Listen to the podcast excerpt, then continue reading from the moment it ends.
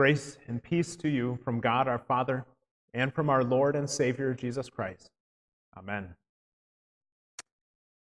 There's a, quite a lot of misunderstanding among some Christians about the baptism of the Holy Spirit, which we see John the baptizer refer to in our gospel reading for today. Many Christians think that this baptism of the Holy Spirit uh, will manifest itself in supernatural signs uh, like speaking in tongues, uh, not even in, in other human languages, but in some uh, unknown language of the angels or some other supernatural language, or in miraculous healings, or perhaps in direct revelations from God to the individual person. But the Bible doesn't actually give that indication. Instead, we see that through baptism, God establishes relationships. And that's equally true of the so called water baptism uh, that John carried out uh, to prepare the hearts of the people for the ministry of Jesus, the Savior.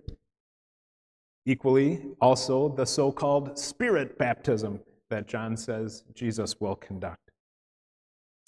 Now, going back a little bit to review what, what we have learned from God's word about John the Baptizer, uh, whom we, we focused on his ministry of preparing the way for the Lord during the season of Advent. John was the son of Elizabeth. The Bible tells us Elizabeth was some kind of relative of Mary, and Mary, of course, the mother of Jesus. And already before John was born, while he was uh, about six months gestational age in his mother's womb, he was already at that time inspired by the Holy Spirit to recognize that Mary, whose voice he heard through the wall of his mother's womb, that Mary herself was bearing the Savior, Jesus, at, at that point just in embryonic form in her own womb.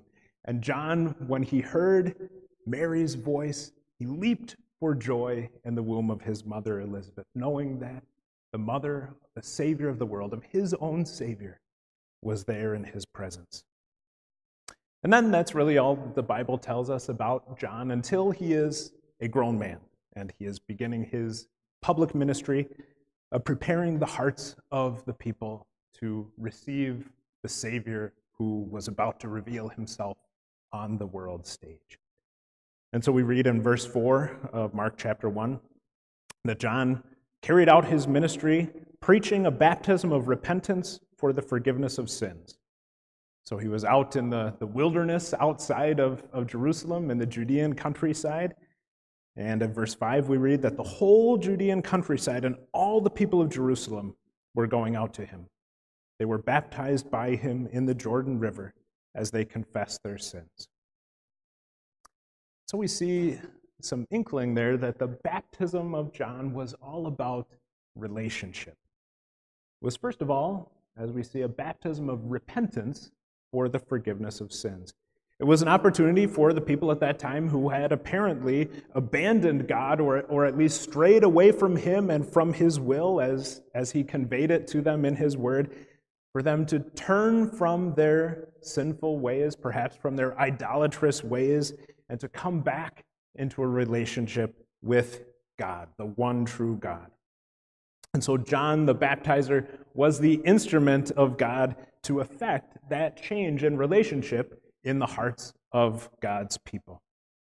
And the tool that God gave John to use was the simple act of baptism.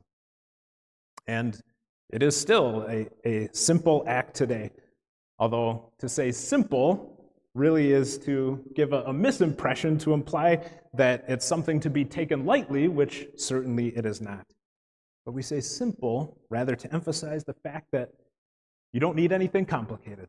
All you need is water, plain water, and God's Word, the name of the Father, Son, and Holy Spirit. And that through that outwardly simple looking act, God is actively at work to do powerful things in the hearts of those who are baptized. And so, those Judeans, the Jewish people, through baptism, through confessing their sins and, receiving forgiveness from God through baptism, they were brought into a relationship with God through that simple looking action of John's baptism. And so, also, we today at whatever age we are baptized, we enter the family of God. When the pastor or the, the chaplain or whoever it was took that water and spoke upon us the words, I baptize you in the name of the Father and of the Son and of the Holy Spirit. It was at that instant that that, that amazing miracle happened, that something as simple as water connected with the Word of God ties us together to God as His dearly, dearly loved children. And also the fact that we receive the same baptism that John was administering 2,000 years ago to people then. So we are connected through baptism also together with all believers of all the centuries past from then until now. So there's that wonderful special link as well, connecting us to all the other Christians of eras past. The water that brought those residents of Jerusalem into a relationship with God is the same water that brings us into a relationship with God today. And today's gospel reading also suggests that we look at John's relationship with Jesus. We read in verse 9 that Jesus came from Nazareth of Galilee and was baptized by John in the Jordan. Now, that might raise some questions for us because we just read a, a few verses before that that baptism was for repentance and forgiveness. Well, then, why would Jesus need to be baptized? We see very clearly throughout the Bible, especially in, in, the book of Hebrews, chapter 4, that Jesus was without sin, that he was tempted in every way, just as we are, yet he never sinned throughout his whole life. So, why did Jesus need to be baptized? Well, we see John conveying uh, that he knew that, that he was inadequate to be baptizing the Son of God himself, the sinless Messiah, the Savior of the world. We see in verse 7 John testifying to the other people about the Savior who was about to reveal himself. He said, One more powerful than I is coming after me. I am not worthy to stoop down and untie the strap of his sandals. And so it's clear that John was not bestowing forgiveness upon this eternal Son of God, the sinless Savior, but rather John was simply fulfilling his role as a servant.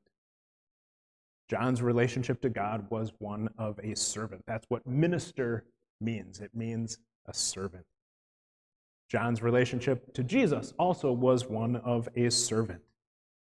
And we have also that same relationship with God.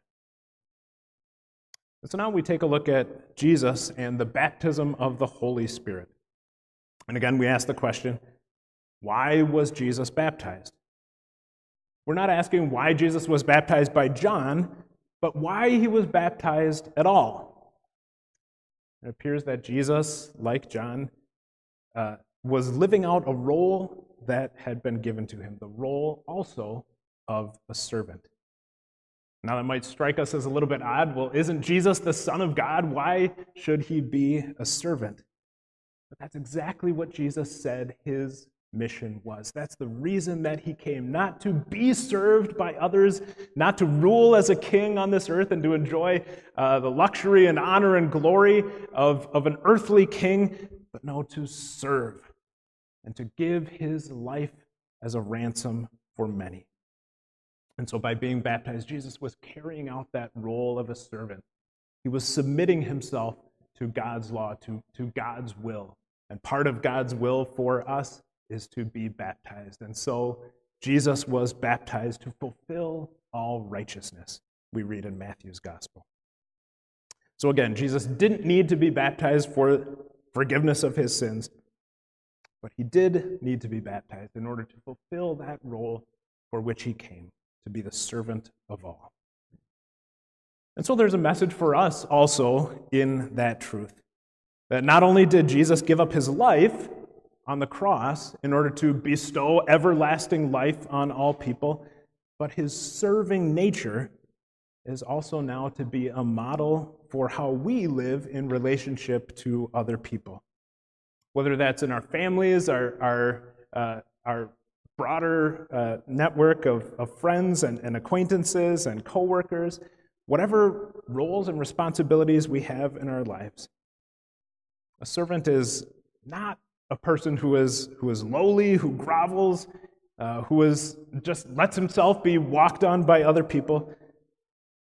No, that's really doing an injustice to the way that Jesus was a servant for us. Rather, in the context of the Christian faith, being a servant means being someone who supports someone else in, in whatever area they might need assistance or care. And so, if we're not supportive of one another in our relationships, we're really ultimately missing the point of our own baptisms. And we're also missing the point of our Christian faith and lives as well. Being faithful to Jesus, being followers of Jesus, means not just living for ourselves, but also living for those with whom we are in a relationship. Of course, that means serving God, but also serving other people that God has called us into relationship with. And so Jesus proved himself to be a servant by being baptized, and God the Father said he was well pleased with this servant role of Jesus. After Jesus was baptized, God the Father himself spoke from heaven, saying, You are my Son, whom I love. I am well pleased with you. John said that Jesus would baptize with the Holy Spirit. And apparently, that marked a significant difference between the ministry of John, who baptized with water, and the ministry of Jesus. And so, again, we come back to that question what does it mean to be baptized with the Holy Spirit? Again, we ask does it mean to speak in tongues? Does it mean to have the ability to heal the sick or for ourselves to have a miraculous healing? The clearest scriptural statement of what it means to be baptized by the Holy Spirit comes from the Apostle Paul, who speaks about the fruit of the Spirit. He says that the fruit of the Spirit are characteristics, virtues that the Holy Spirit produces in the lives of a believer, of, of someone who has been baptized by the Holy Spirit.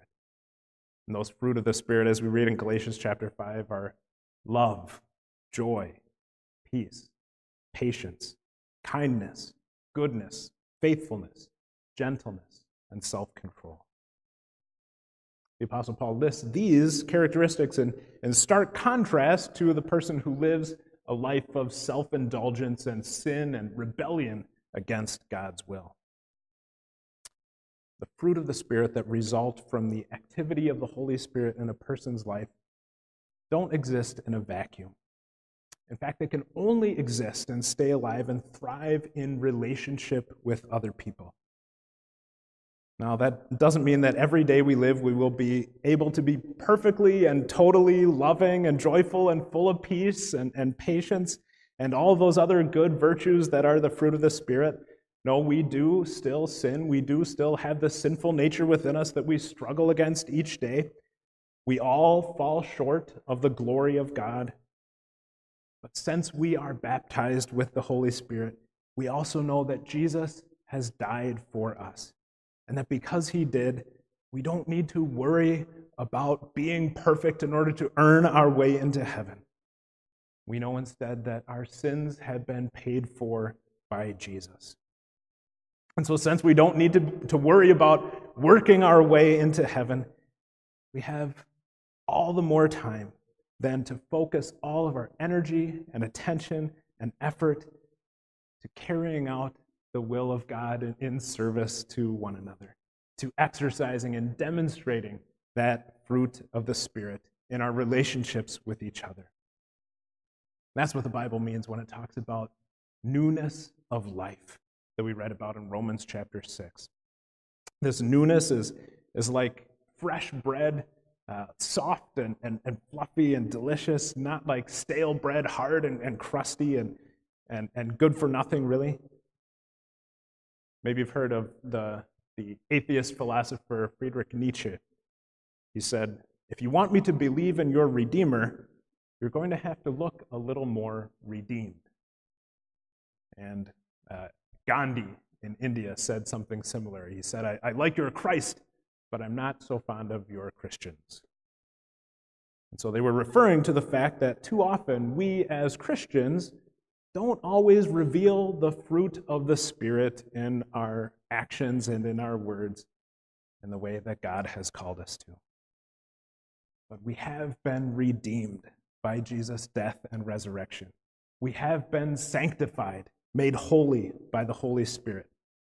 But having been redeemed and having been sanctified does not mean that we are only former sinners, that we have sinned in the past, but that we won't do it any longer. But rather, it does mean that we now live in a relationship with God in which we rest secure in His love and forgiveness. And so we are able, by His power, to live out that fruit of the Spirit in our relationships in order to nurture those relationships. Because that is what God's will has called us to do. That is what He has empowered us to do by His Spirit through baptism. You can't ignore a relationship and, and assume that it will continue without any effort, without, uh, without nurturing and feeding and caring for that relationship. And so it's through God's word, the power that the, the Holy Spirit works in our hearts to produce within us those fruits of the Spirit, which we will then live out in our relationships with others. John the Baptizer baptized with water for repentance and forgiveness. Jesus baptized with water and the Holy Spirit. Neither of those activities existed in a vacuum. You and I are the continuing recipients of the blessings of our baptism. We have forgiveness of sins because of Jesus' work on the cross, and we receive that forgiveness through baptism. We have the fruit of the Spirit as the Holy Spirit lives in our hearts and continues to work within us to bring us more and more into the likeness of Jesus. That fruit of the Spirit, that forgiveness of sins, is ours by faith. And faith is more than just a, a head knowledge and acceptance of certain truths that we see in the Bible. Instead, it's a relational thing. It's having a complete trust and reliance on God as our loving Father for the sake of Jesus, our Savior. It's a complete entrusting of ourselves into God's loving care, putting our lives into His hands. So it's from that relationship with our Heavenly Father, with Jesus, our Savior, as our brother, that trust blossoms. That relationship with God, that full reliance on Him for eternal salvation, allows us to now live the full life in relationship to each other that God has called us to. May God grant it by his Spirit. Amen.